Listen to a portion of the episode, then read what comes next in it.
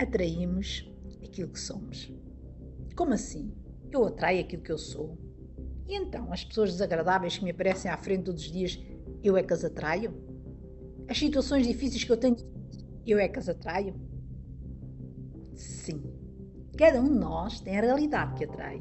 Cada um, de nós atrai pessoas e situações de acordo com o que emite, mesmo que não tenha consciências. Somos energia, emitimos energias e recebemos energia de volta. Isto está explicado pela ciência. Se eu sou energia, significa que tenho a capacidade de emitir e atrair, e atrair energia de volta, seja em forma de pessoas, sentimentos ou situações a nível do universo. Tudo isto é simplesmente energia, embora nós atribuímos nomes diferentes. Então, se eu emito energia, recebo também de volta e se, e se recebo de volta, só poderei receber algo que esteja de acordo com o que eu emiti? Certo? Caso contrário, isto viola as leis da física e as leis universais da atração a que todos estamos sujeitos. As pessoas que atraímos não são nada, na, nada mais nem nada menos que o nosso próprio reflexo. Muitas vezes não queremos admitir, mas tudo aquilo que somos atrai pessoas e coisas semelhantes. Se somos pessoas lamentosas, vamos atrair só pessoas que se lamentam. Se somos fofoqueiros, vamos ter sempre pessoas a fofocar sobre a nossa vida. E se formos maldosos, teremos sempre que enfrentar gente maldosa. E o mundo vai parecer um lugar muito perigoso para viver. Se somos pessoas tóxicas, iremos convidar sempre gente que vai intoxicar a nossa vida. Se gostamos de nos fazer de vítimas, iremos sempre ter alguém colado a nós, carente e a precisar de atenção. Nunca repararam que pessoas que fofoqueiras, maldosas, tóxicas e os martas nunca estão felizes nem satisfeitos? Pois, por que será?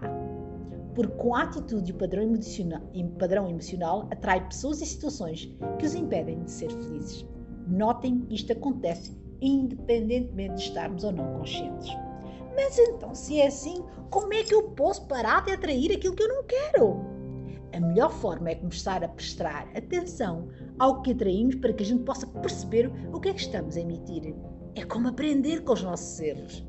Se atrai alguém que me faz mal, é porque provavelmente eu também devo ter feito algo semelhante a outro alguém, ou pode ser que eu seja muito permissivo e deixe que os outros façam comigo o que bem entendam. Isto acontece muito em relacionamentos amorosos e familiares. Muita gente fala comigo a queixar-se do companheiro ou da mãe ou do pai. Por exemplo, o meu companheiro não me respeita, o meu companheiro não me dá atenção, o meu companheiro é muito egoísta, a minha mãe é emocionalmente manipuladora, o meu pai é muito autoritário. Pois, a questão: será que nos respeitamos como queremos ser respeitados? Será que nos damos atenção a nós próprios? Como gostaríamos que outra pessoa nos desse? Será que ao fazermos de vítima não estamos também a ser egoístas? Por que é que será que também não somos, será que também não somos manipuladores e autoritários como apelidamos os nossos pais? Ou será que não somos permissivos ao ponto de achar que isso também aconteça? É importante avaliar em nós próprios tudo aquilo que a gente vê nos outros. Se o meu companheiro, os meus pais, os meus amigos e colegas e o meu chefe não me respeitam, será que o problema é mesmo deles ou o problema é eu? Ou é o problema meu? O que é que eu não me respeito? Onde é que eu não me respeito o suficiente e por isso acabo por permitir que os outros me abusem? Esta situação pode ser uma oportunidade para começarmos a respeitar-nos, a amar-nos mais, uma oportunidade para começarmos a impor limites nas nossas vidas e a respeitar os nossos próprios limites. Uma oportunidade para olharmos para nós e vermos toda a beleza e potencial que temos.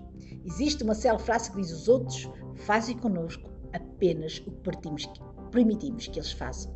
E outra ainda que diz: Nós aceitamos o amor que merecemos e atraímos.